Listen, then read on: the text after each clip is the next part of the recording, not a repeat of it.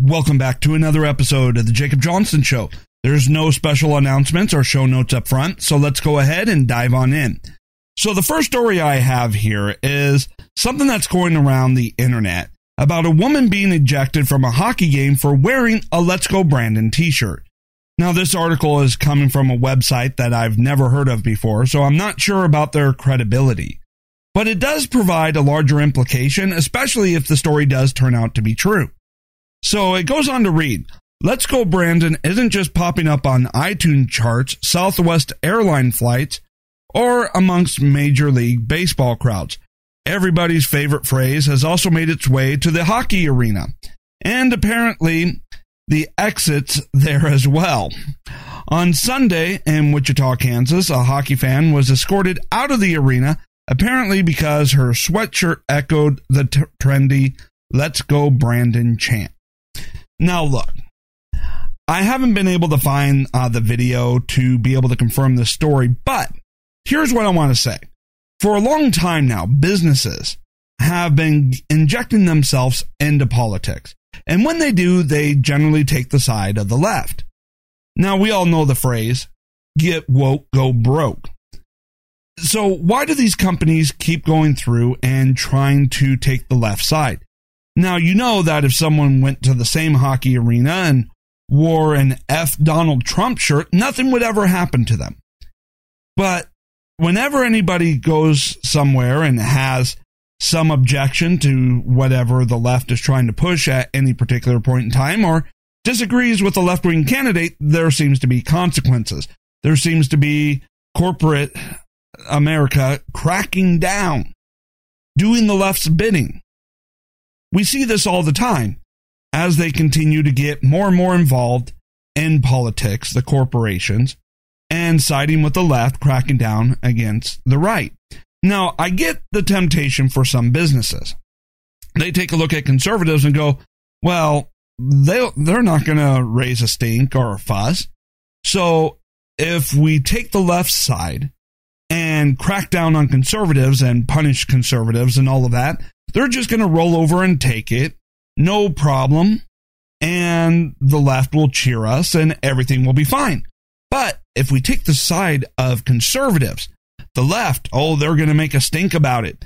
They're going to go through and organize online, you know, Twitter wars or online, you know, this company is really, really horrible. And then the media is going to pick up on it and give them very negative press. And so because the left will whine and scream and shout, even though there's not as many of them that are doing it, the corporations go, okay, let's just appease the left. Let's go ahead and crack down on the right and everything will be fine. And to some extent, they're not completely wrong. The right does have a tendency to just roll over, shut up, and take it.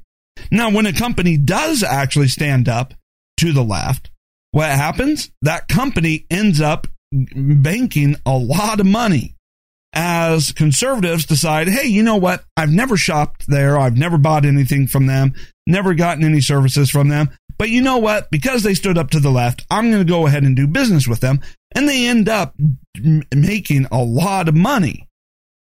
But they're not looking at the money for whatever reason or because they go through and take a look at only left wing media, they're unaware of the trend that if they go woke, they go broke, and that standing up to uh, liberals actually increases their profits. They may be completely unaware because of the fake news bubble and social media censorship. So they're making the calculation that, hey, you know, this group will, you know, throw a hissy fit if we don't cave to them. And this group, no matter what we do to them, they're just going to roll over. No wonder they're going through and thinking that there's no consequences for actually siding with the left. If we want this to stop, because this is increasing fascism that is going on in the United States being pushed by the Democrats. If we want it to stop, we got to make sure these companies know that there are severe consequences for getting involved and taking sides in politics which means us deciding, hey, we're going to stop doing business with you. We're not going to buy anything. So Anybody who was at that arena and saw this woman being escorted out for wearing a Let's Go Brandon sweatshirt, I get that they all started chanting Let's Go Brandon in solidarity as, you know, we're going to get back. But if they really wanted to make a statement, they all would have just packed up their stuff and left saying, hey, we are not coming back to this arena for any game whatsoever. I understand that if you're a big hockey fan, that maybe that would be a pretty big sacrifice for you. I know when I first stopped watching football because of all the political crap that they were engaged in, it was very hard. I mean, it was torturous at first. Now I have no idea who even the quarterback for the team I used to follow even is anymore. It's been that long since I've watched football because of all of the political crap of taking a knee, disrespecting the country, wearing the Black Lives Matter, the pig socks, and all that other stuff. Now, I know it's not every single team, but you know what? I'm making a statement. The NFL makes no money off of me anymore because they got so involved in politics. And we need to start doing that with businesses and corporations. And anytime an alternative to that business comes up that will support right wing conservatives, we need to just immediately start going to them for the alternatives to all the business that we are pulling out of with all of the corporations that are siding with the left until we start making them feel it economically and supporting any of their competitors that are not siding with the left, they're not going to stop. They're not going to stop until they realize that there are consequences and severe financial consequences, consequences to their stock prices. Until they feel that, they're going to continue to implement and crack down on conservatives implementing left wing fascism on the country. Okay, so another thing that has come up here. So, as you know, the trial of Kyle uh, Rittenhouse, hopefully I'm pronouncing that right, Kyle Rittenhouse, is not going good for the prosecution. In fact, the prosecution's entire case has actually been bolstering the defense's argument. I mean, every one of their witnesses have pretty much collapsed. All the evidence is in favor of Kyle Rittenhouse. Now, the left really wants Kyle Rittenhouse to be found guilty. They don't care if he's innocent, they want him to be found guilty. Why? Because he had the audacity to stand up to the left. So remember what was going on in uh, Kenosha, Wisconsin at that particular point in time is that the left was rioting. They were setting dumpsters on fire. They were setting buildings on fire. They were engaged in massive destruction of property. And here Kyle was with his first aid kit, rendering aid to anybody who was injured, whether they were one of the rioters or one of the people injured by the rioters. Well, at one point in night, Kyle Rittenhouse saw a dumpster put on fire, and he put out the fire. And that's what caused the left wing mob to start attacking him. And according to the left, you're not allowed to defend yourself. If they want to attack you brutally, and even if they want to kill you, you're supposed to just roll over and take it. The biggest crime is to defend yourself and stand up to the left. So they started chasing him. I believe there was uh, one witness who even talked about how, you know, the one of the people who were shot even talked about how he would kill uh, Rittenhouse if he ever got him alone. And so the mob started chasing him. One of the members, uh, one of the people in the mob, fired a gun Rittenhouse had to uh, defend himself, and then he was talking about having to go to the police, and he tried running, saying he's going to go to the police, and the mob kept going after him, and so. We all know and seen the video by now. Kyle Rittenhouse getting hit in the head with a skateboard. The uh, one of the people uh, that he shot that survived, you know, uh, took out their gun and started charging uh, after him uh, while Kyle Rittenhouse was on the ground, and it was when he had his gun pretty much within a f- foot or two of Kyle Rittenhouse's head. That's when Kyle shot him. So we know that the trial is not going good for the left's narrative, and the prosecution's case is non existent. All right, so what is the left going to do? Well, they're going to do what they did in the Derek Chauvin case, and that is intimidate the jury That's right. Now the mob is taking a look at this because they don't care about what the evidence says. They don't care what the truth is. They have their narrative and they're demanding that just because someone stood up to them, that they need to be found guilty. And so we see here that uh, the trial judge announced that someone was caught trying to film the jury and get them on video so that they can identify them and dox them. And this is coming after people were already threatening to dox the jury, and that way they can be targeted if they come back with anything less than a guilty verdict. Well, I mean, why not? It worked so well with Derek Chauvin, threatening to riot, burn down uh, the city, go after the jurors should they find Derek Chauvin not guilty, even though all the evidence showed that George Floyd died of a self inflicted drug overdose. None of that mattered. The jury was like, well, if we don't find him guilty, the mob's coming for us, so we're just going to convict an innocent man in order to save our own asses. And so now they're trying the same approach with Kyle Rittenhouse here.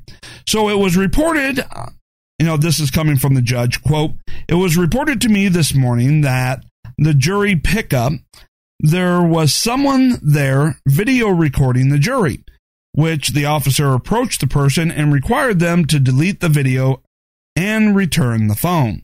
I've instructed that if it happens again, they are to take the phone and bring it here.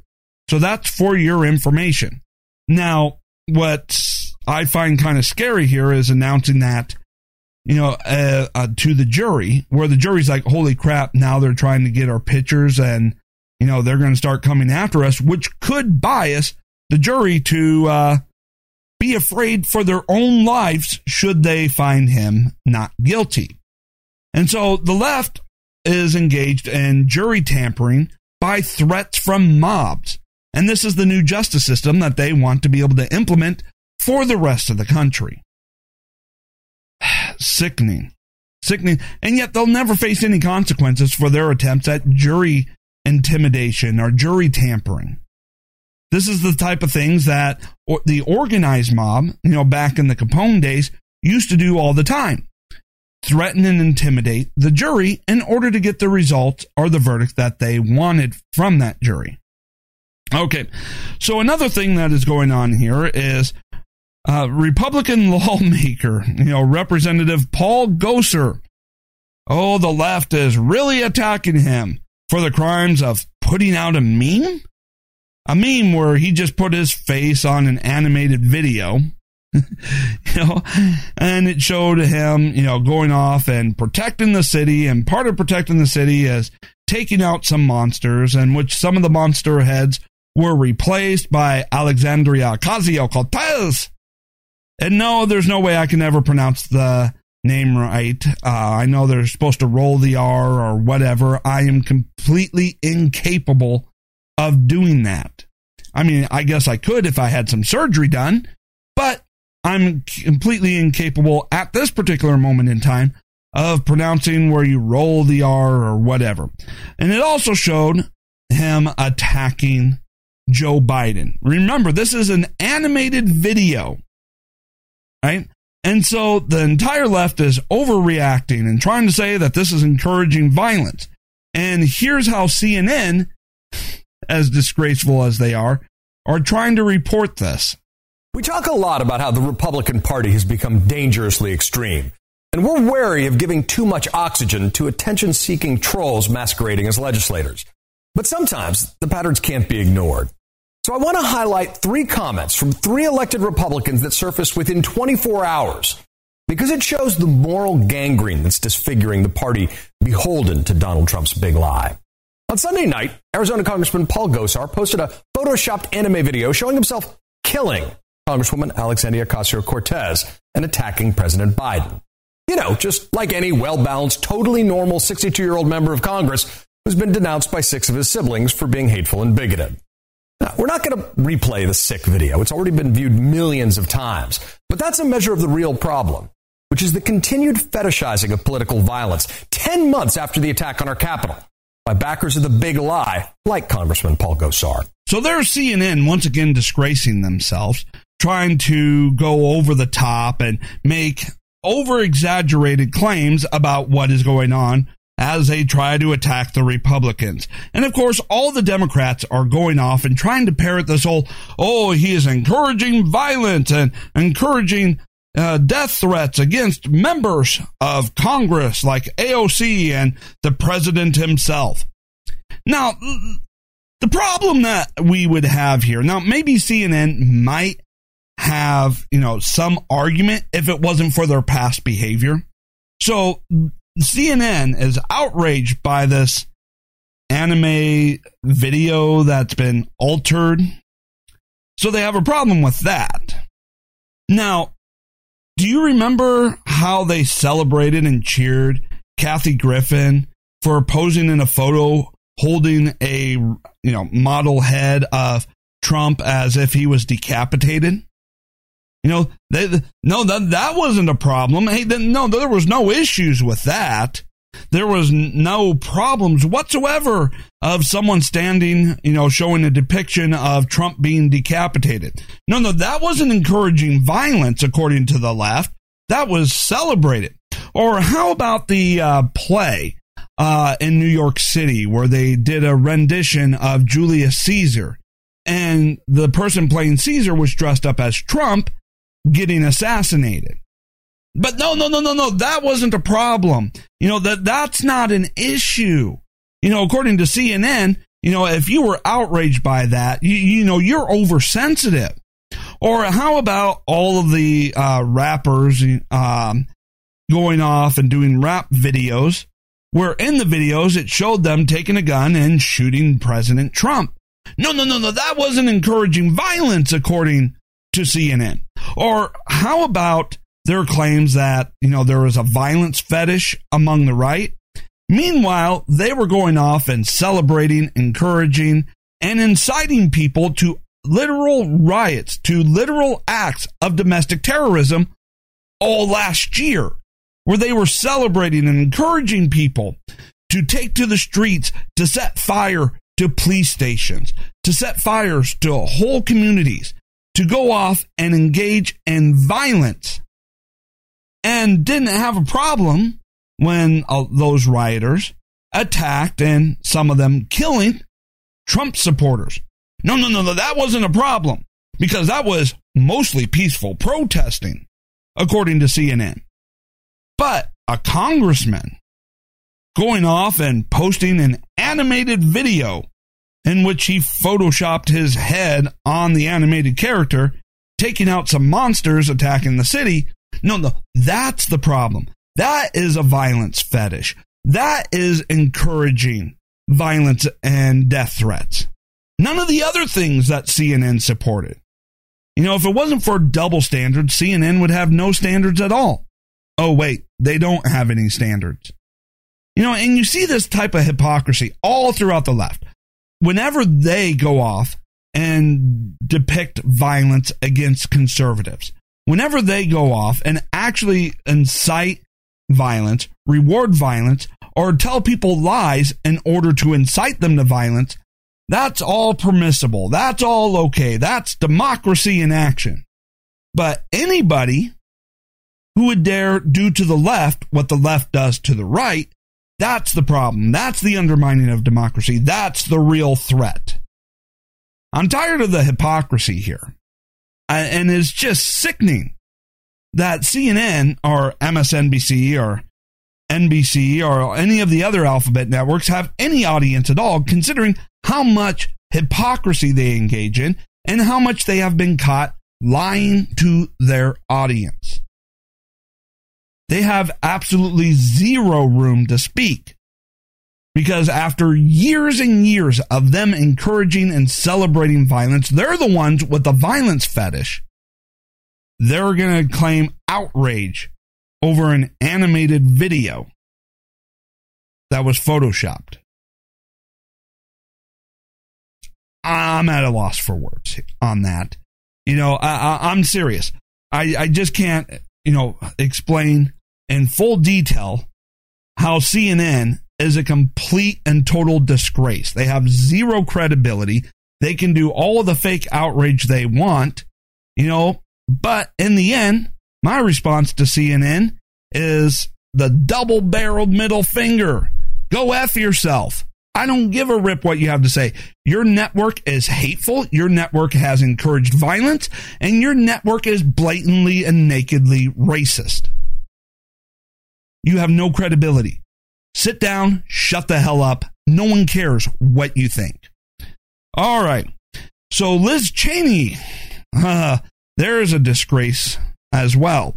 The rhino, Liz Cheney, who I don't even know how she's calling herself a Republican at this point, despite all the evidence showing that she is not a Republican in any way, shape, or form. So she's going out there and attacking President Trump. But you know, there's kind of a problem with her attack. So let's go ahead, take a look at what she is saying, and then call her out for the disgrace that she is. And at this moment, when it matters most, we are also confronting a domestic threat that we've never faced before. A former president who's attempting to unravel the foundations of our constitutional republic, aided by political leaders who have made themselves willing hostages to this dangerous and irrational man. Now I'm about to torch Liz Cheney here. And for good reason here. So let me get this straight. Donald Trump, you th- say, is the threat. But you had absolutely nothing to say about Hillary Clinton going out there for four years, claiming that the 2016 election was fraudulent and stolen by Russia, and that Trump was a secret Russian agent.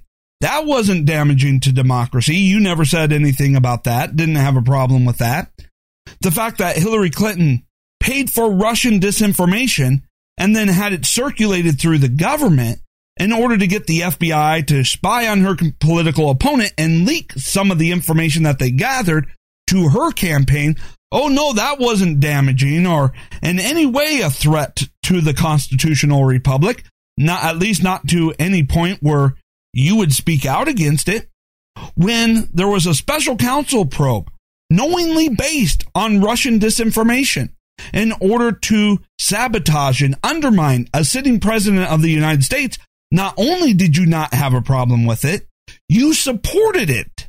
You went out there and you threatened President Trump with the idea of impeachment should he fire Mueller or interfere with the special counsel probe based on Russian disinformation. So you supported all of that. None of that was a threat whatsoever to the constitutional republic in your mind. But President Trump going out there and pointing out the very fact, the irrefutable fact, that numerous states operated their elections illegally outside of the time, place, and manner set forth by the state legislature. And in doing so, they operated their elections not only illegally, but unconstitutionally. And then pointing out all the irregularities of the ballot dumps, ballot images suddenly going missing, uh, the vote switching on CNN right before our eyes. Oh, no, no, no. That, that's not legitimate, according to Liz Cheney.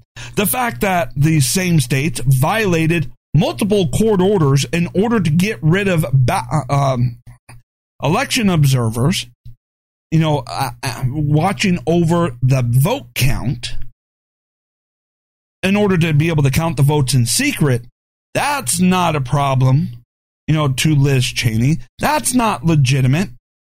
You know, and the fact that President Trump would point out all the illegal activities, all the violations of court orders, and all of the very suspicious 120% vote count in certain areas, pointing that out is the threat to democracy, not anything related to the Trump Russia hoax or Hillary Clinton using Russian disinformation in order to attack the legitimacy of a sitting president. You never spoke out about any of the Trump Russia hoax, but you're speaking out against Trump. In fact, even while Trump was in office, you were out there attacking him, siding with the left on absolutely everything. Now, maybe if she had gone out there and attacked Hillary Clinton over the last four years about any of the things that she said as a threat to democracy, or maybe if she had gone out and talked about the threat to the democracy about using Russian disinformation in order to use government agencies to spy on, probe, and harass a president, then maybe, maybe you would have a little bit of credibility here. But you don't, because you didn't. When the left was going off and legitimately attacking democracy, you supported it. When Trump points out the very real, illegal, and fraudulent election based off of the actual evidence that we all can see in plain sight, oh, that's a threat. And then you talk about January 6th, right? You want to talk about January 6th. So you remember uh, the case of Governor Whitmer? You know, the kidnapping case where, you know, there was a kidnapping plot and it was supposedly by a bunch of right wingers. And then it turned out that out of the entire group, I believe there was what, only one person who wasn't an FBI agent in that plot? And that it was the FBI who had put together the plan, recruited or attempted to recruit a lot of people, but could only recruit one, put together the training for that one person, and then uncovered the plot. And now that we find out that there were FBI agents embedded with the people that were protesting on January 6th, and then the Capitol Police inviting the January 6th protesters inside the Capitol, and reports that some of the uh, people that got rowdy were actually, uh, you know, connected to the FBI. Hmm, you might want to look into that. But no, she accepts all of the left wing narratives, supports all of the left wing narratives, and is constantly attacking Republicans. And then she wants to go out there and claim that she's a Republican. So the real truth about Liz Cheney is this she is a Democrat. She is a far left Democrat, but she only pretends to be a Republican. One, because that's the only way she can get elected in her state is to pretend to be a Republican because a Democrat can't get elected in her state, but two, so that she can get that also extra media coverage. So every time she goes off and attacks Republicans, the media is going to be like, well, even this Republican thinks that that Republican is bad. You know, it's really going off. So she gets all the favorable media coverage. She is a fraud. She is a phony. She is a rhino.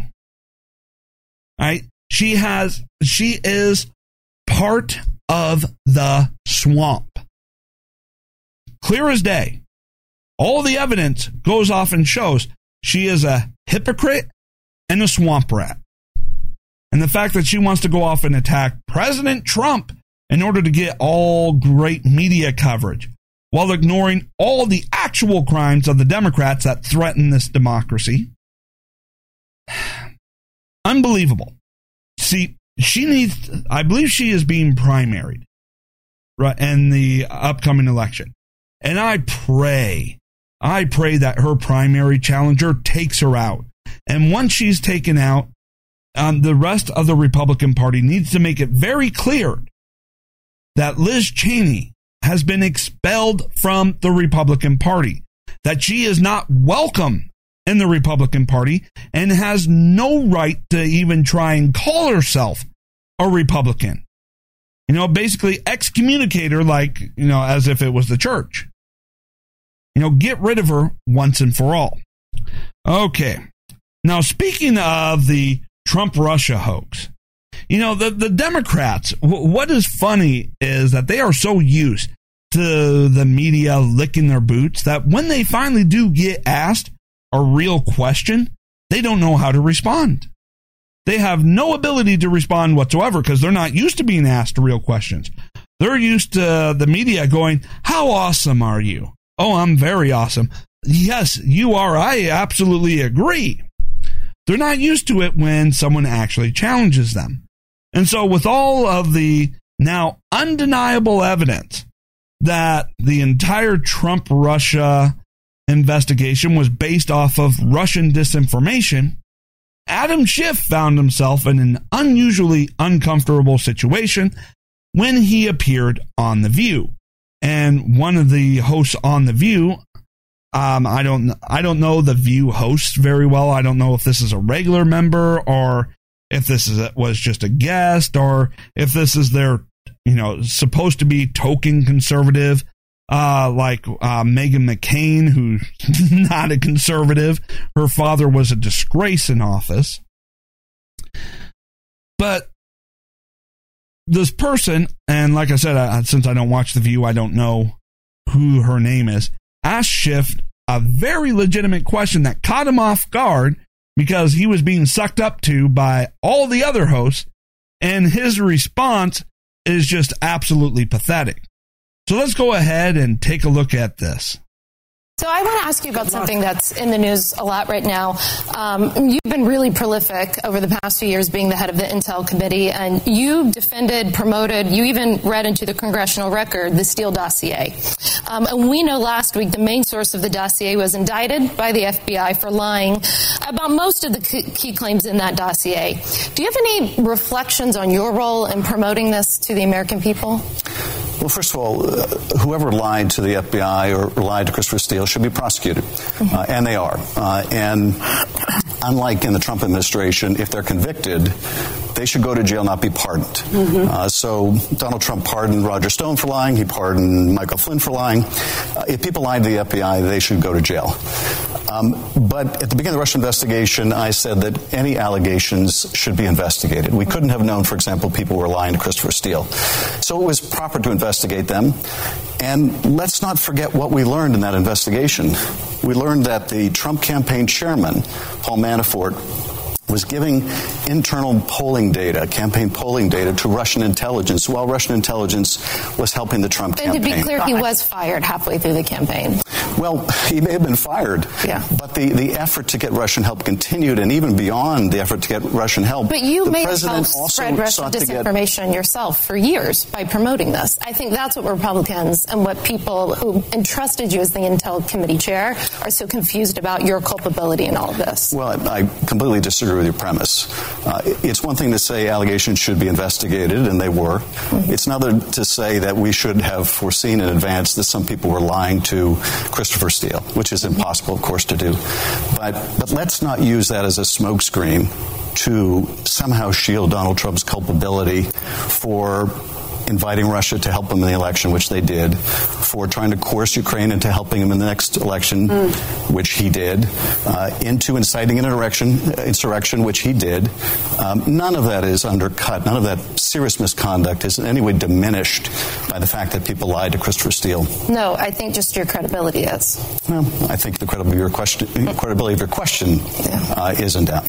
So there's the disgraceful Adam Schiff. So what's funny is, is he's going off and acknowledging that the dossier was filled with a bunch of fake, false Russian disinformation, while at the same time, he's trying to do the dipsy do switcheroo and still promote the claims that were made.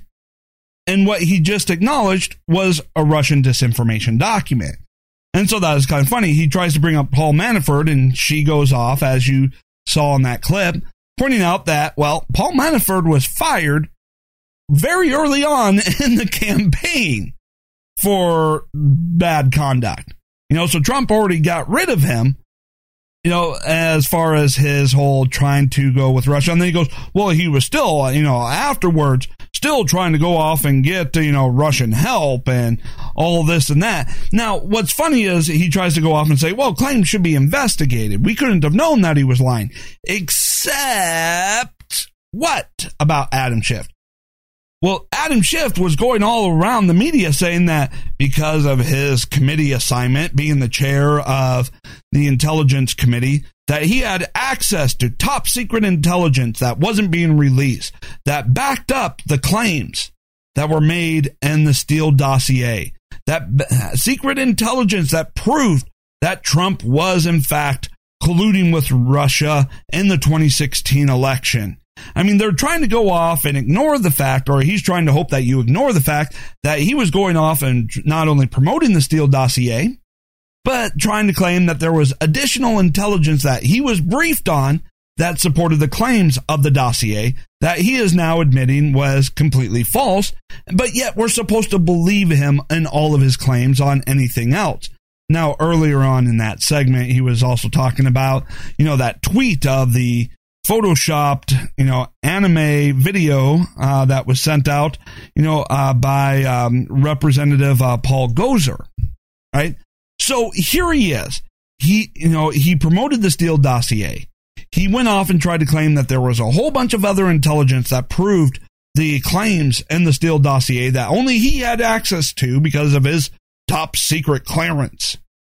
And he blatantly lied, lied, and lied for years and years and years. He built, he went from obscurity to all over the media overnight, pushing the lie and pushing lies on top of the lies. And now he wants you to forget all of that. Now that the Steele dossier has been proven to be not only fake, but a product of Russian disinformation paid for by the Democrats. And, you know, he goes off and tries to, uh, as he realizes that he doesn't have a good explanation for this, starts going, well, we shouldn't use that as a smokescreen. And when she came back and talked about how, as a result, his credibility was in question, his response, because he's used to people licking his boots, is no, no, no. The credibility of your question uh, is in doubt. What? I mean, seriously, I mean, take a look at that. He's been caught red handed pushing Russian disinformation. So he's been caught red handed doing the very thing that he was claiming to be investigating Trump for, promoting impeachment against Trump for. And it turns out he was the one pushing Russian disinformation, along with a bunch of bull crap that he just made up in order to get all this media coverage. Now that he's being called out on it, he doesn't like it and he just wants to, you know, sweep it under the rug. When he talked about it being a smokescreen, that was supposed to be the cue of shut up, don't ask me about this. But she wasn't going for it. So I'm guessing she is the one Republican that was hired to replace Meghan McCain when she left, you know, to try and claim a sense of balance, a sense of balance on the view. Yeah, uh, one Republican against how many liberals? Of course, one Republican, you know, is more than capable of arguing against four or five liberals because four or five liberals are really that stupid. But the just seeing here, you know, him squirming was just oh so great. And yet the the audience there, I, I don't think they really got the whole hey, you promoted Russian disinformation. You knew this was a lie. Not only that, but you claim that there was a lot of other intelligence. And it just whoop the audience either didn't catch the fact that she was calling him out for basically admitting that he spent years lying to them, or they just don't care. I'm guessing I'm guessing it's a mix of both. They don't care and they don't understand that he fed them a bunch of shit for years. Okay. So going on uh, more with the whole Trump Russia uh, hoax here, because I mean, I know we've covered a lot about, you know, how the Steele dossier has been debunked and all that, but now media is, you know, that is still talking about it, uh, is admitting that all of the prior coverage uh, promoting the Steele dossier was all based on lies. And this one uh, coming from Breaking Point, you know, the two people that left the Hill, they were doing an interview. And it's interesting as the guy is calling out the media for basically going, yeah, yeah, yeah. Their whole thing is to just try and sweep it under the rug, uh, stop talking about it, just go away. You know, um, if they do have to talk about it, they'll admit that it's false now, but they don't want to admit that all the reporting uh, that they got Pulitzer surprise for, uh, Pulitzer prizes for, was all based off of a lie and fake, and they don't want to give back those prizes. You know, so they're trying to say, hey, the coverage was based off of a lie, but the coverage was still really, really good. I mean, it's really kind of funny, you know, as he is calling out the media for the disgrace that they are. And so let's go ahead and take a look at that clip.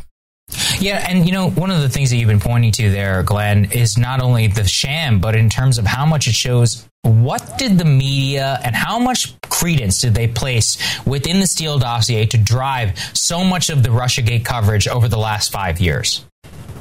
So what's happening now, Saagar, is there's pretty much nobody at this point who denies any longer that the Steele dossier is a fraud. Like you have Rachel Maddow trying to salvage the last tatters of her reputation and kind of internet crazies and that like weird, you know, obsessive Russiagate world that still lingers. But nobody really in media is trying to dispute any longer the, the obvious truth, which is that the Steele dossier was a fraud.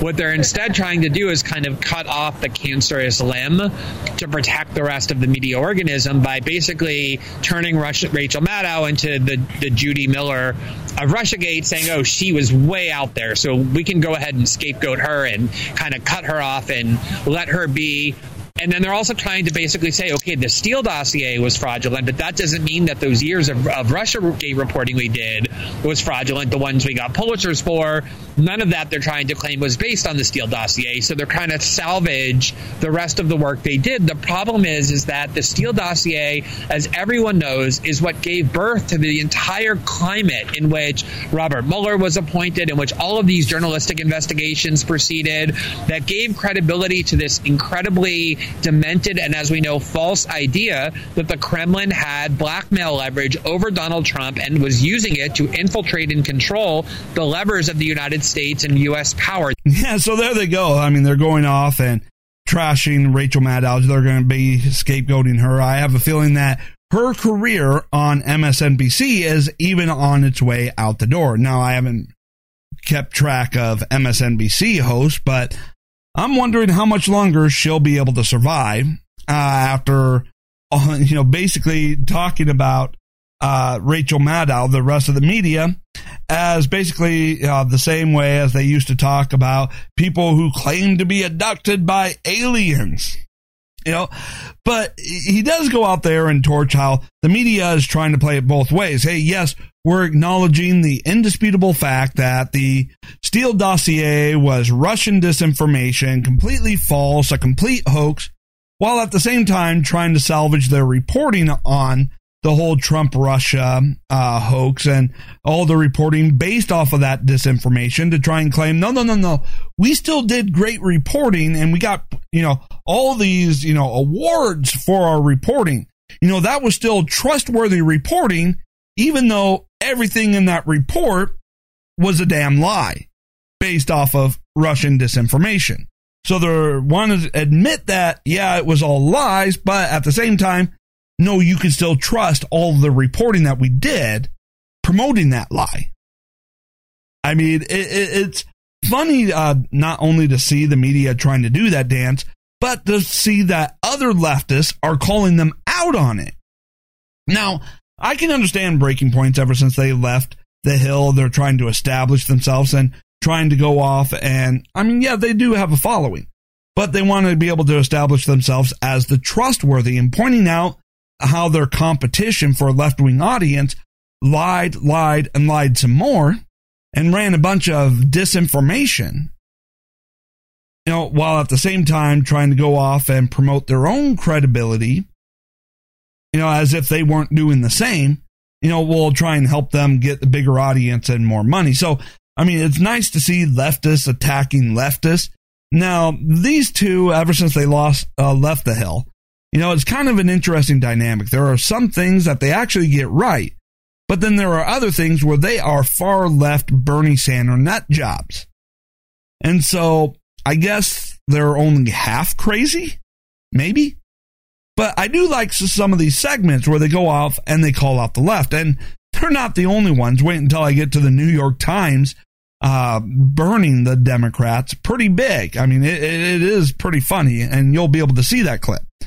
But that's not where uh, the Breaking Points host left it. The next question that they asked, you know, trying to go off and talk about, hey, how did you know that all of this Steele dossier from the very beginning, how did you know that it was false and disinformation? And his response was oh so beautiful. Let's go ahead and take a look at what that uh, sounded like. Mm-hmm. Glenn, so that we can learn from this whole experience, what were the red flags for you on Russiagate from the beginning? Because I'll admit, it took me a while to get there to realize that this was all almost complete bullshit. Um, but, you know, you, outside of the, the people who were directly Trump aligned, you, Taibbi, Aaron Mate, Jimmy Dore, Kyle Kulinski, you guys saw this as potentially fraudulent from the very beginning. What were the red flags for you that made you think we need to really be skeptical of the claims that are being made here? Yeah, I think it's a great question and an important one because this is actually something that I've not really been able to fully, I guess, convey or maybe even process. There, I would say I would point to two primary.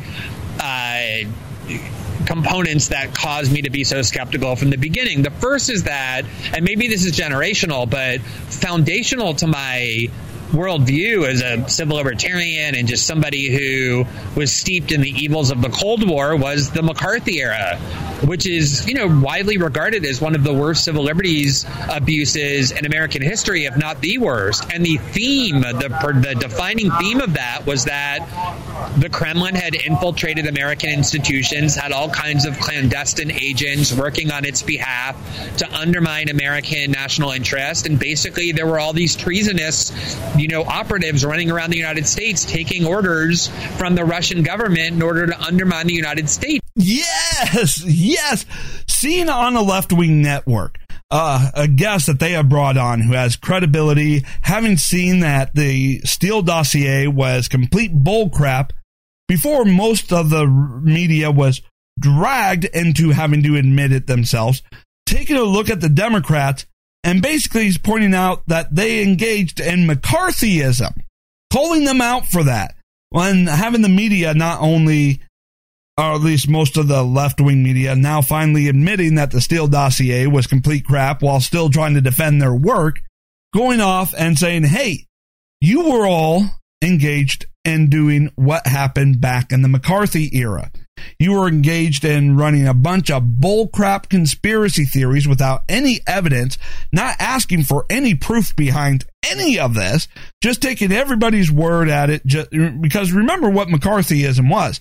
It was back in the Cold War and it was accusing everyone of being secret Soviet spies. And it was uh, Joseph, uh, was it Joseph McCarthy? I forget his first name, but it was uh, Senator McCarthy who claimed that he had top secret information about uh, Russian spies embedded in our government and that he had a secret list.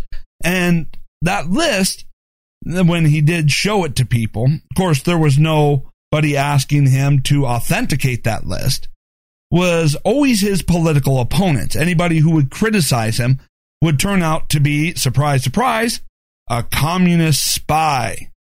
You know, a Russian puppet and he destroyed a lot of lives and a lot of careers before he finally got caught.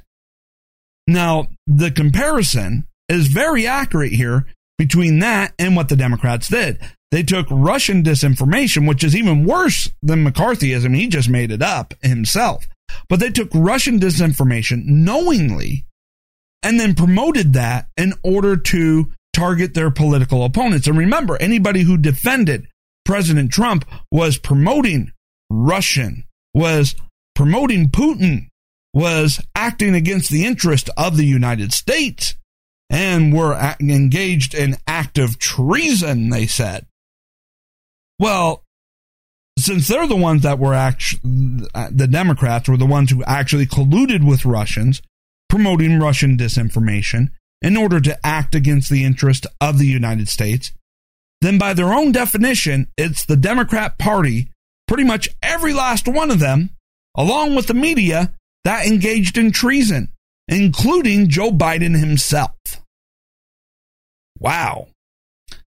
I mean, that's where this is going. And, you know, having that clear comparison to McCarthyism, I couldn't put it better myself. All right. So this gets back to Liz Cheney. Liz Cheney, have you ever spoke out against the Steele dossier as being a threat to the constitutional republic? Any of the FBI spying, the Mueller probe, the Democrats hearing, the Democrats going out there claiming, like Adam Schiff, to have had secret intelligence briefings proving that the claims in the dossier were completely and fully verified and more. Did you ever claim any of that, along with Hillary Clinton going off and claiming that Russia stole the 2016 election for all these years? Did you ever say or denounce any of that publicly as a threat to the Republic? No, I haven't heard you say anything. In fact, anything that I heard you say over all that time was you supporting it. But you want to condemn President Trump for pointing out the fact that the elections in 2016 are undeniably run illegally and in violation of the Constitution, which says that only the state legislature determine the time, place, and manner in which the elections are held in their state. So you supported the Democrats' attacks on democracy. You supported installing someone into the White House who was unconstitutionally seated. And your whole statement is Trump's the threat? What a disgrace you are. Okay. Now I got two more stories here, and this one is actually pretty sweet here. So the New York Times, far left, crazy left New York Times, that never met a Democrat that they wouldn't promote, came out on their YouTube channel uh, with an opinion, you know, under their opinion section, really burning the Democrat Party and pointing out that they are a bunch of liars and hypocrites that while they say their policies will do X, it does Y. While they say that they, when, you know, uh, are in control, their policies will help the people and instead actually hurt them. Now, just to kind of set this up, because it was a long piece, and so I had to get the most relevant part of it. But you know, they point out how the Democrats claim that their policies will benefit the middle class and that, you know, if it wasn't for the GOP, then everything would be great. You know, they would have equality, social justice, all of that. So the New York Times decided, you know what? Okay, maybe on the national level, the Republicans are able to stall some of the Democrat policies. But what about the states in which the Democrats have a monopoly on power. They have filibuster proof legislatures and governors, and there is no Republican stopping them from anything. And they found out that uh, Democrat policies don't work. Actually, what the Democrats implement hurt people. Uh, and so I'm going to run a clip here of some of the best parts uh, of this, and then I'll give you uh, some more of the setup here. All right, so here's what that looked like. But for some of these foundational democratic values of housing equality, progressive taxation, and education equality, Democrats don't actually embody their values very well. We're talking, once again, about a system that's been rigged. Republicans today to blame. What we're talking about here is that blue states are the problem. Blue states are where the housing crisis is located. Blue states are where the disparities in education funding are the most dramatic. Blue states are the places where tens of thousands of homeless people are living on the streets. Blue states are the places where economic inequality is increasing most quickly in this country. This is not a problem of, of not doing well enough. It is it is a situation where the blue states are the problem. Affluent liberals tend to be really good at showing up to the marches and talking about how they love equality. They're really good at putting signs in their lawns saying that all are welcome here. But by their actions, what they're actually saying is, yes, we believe in these ideals, just not in my backyard. Ouch! That coming from the New York Times. Ouch. So uh, when you go through and you take a look at the whole video, it's about seven to 10 minutes long they go through what the Democrats claim and uh, what the policies that they say they would implement. They take a look at education, housing, tax proposals, and they find out repeatedly that when Democrats have a monopoly on power, where there is no Republican opposition in states like California, Washington, Oregon, and they cite 13 different states. They find that the what the Democrats say and the policies and the details of the policies that they implement don't line up in any way, shape, or form. That the Democrats tend to actually, through the policies that they enact, are causing the very problems that they claim that they want to be solving.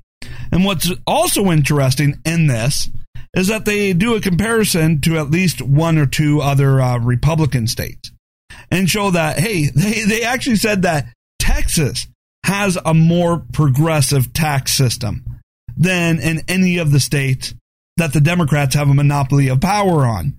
I mean, it, it is just wow. I, I, would not expect this from the New York Times, the bootlickers at the New York Times who spend all their time on their knees kissing the asses of the Democrat Party. But them going out there and saying, hey, you know what? All of these problems that the Democrats tend to talk about is actually the fault of Democrat policies. you know, the housing crisis, you know, is being caused by the zoning laws that the Democrats have implemented.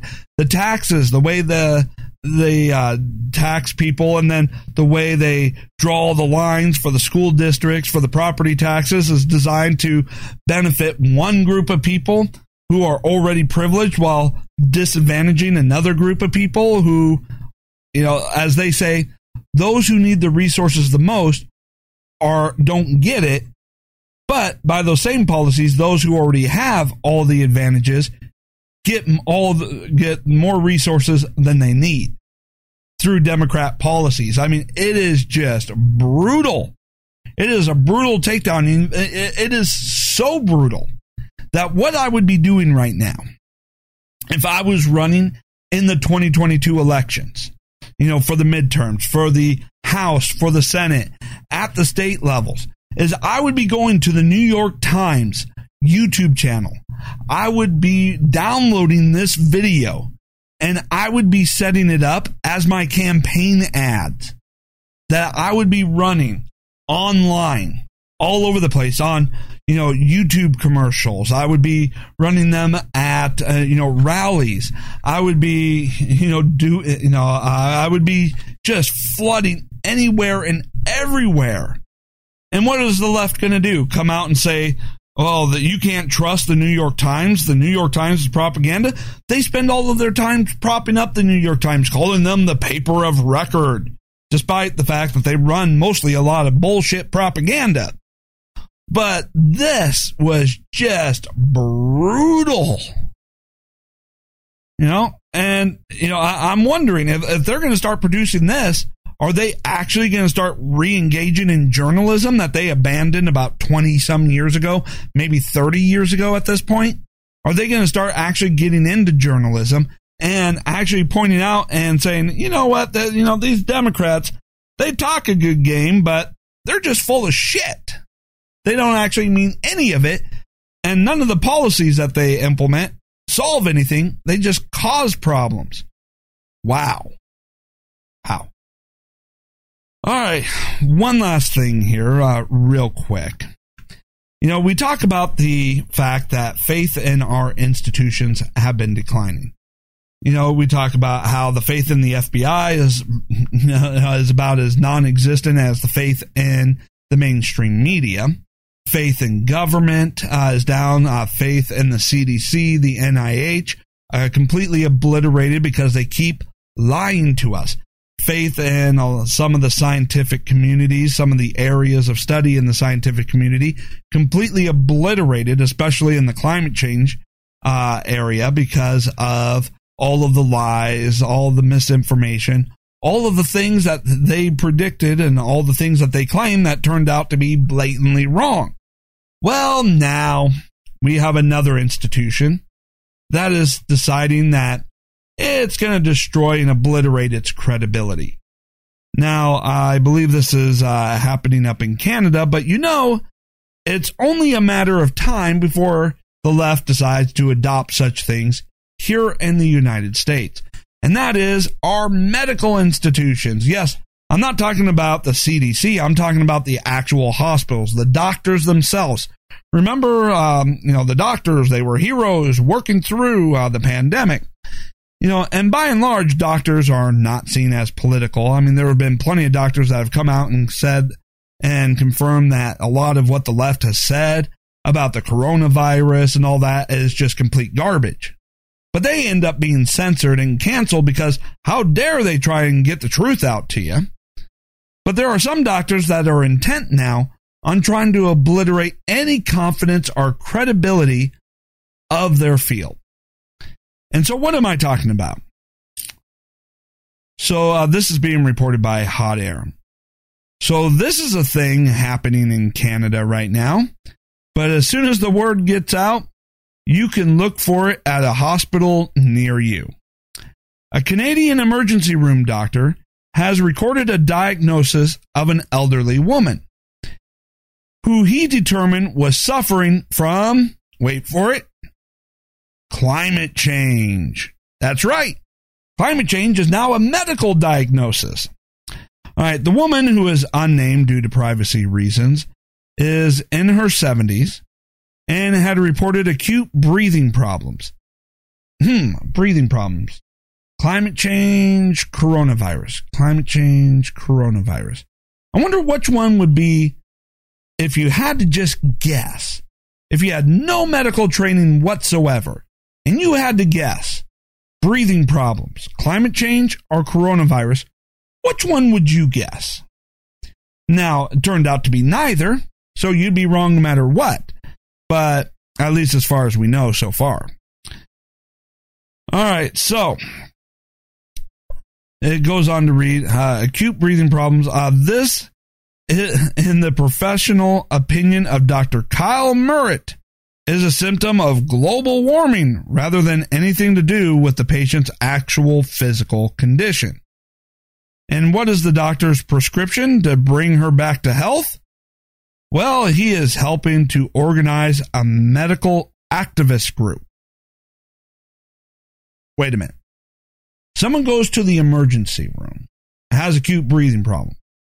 You say the diagnosis is you're suffering from climate change and that the prescription is not actually providing any medic- medication or treatment, but to start an activist group in order to fundraise off of. Hmm. I'm guessing this is not the best doctor in the world. okay.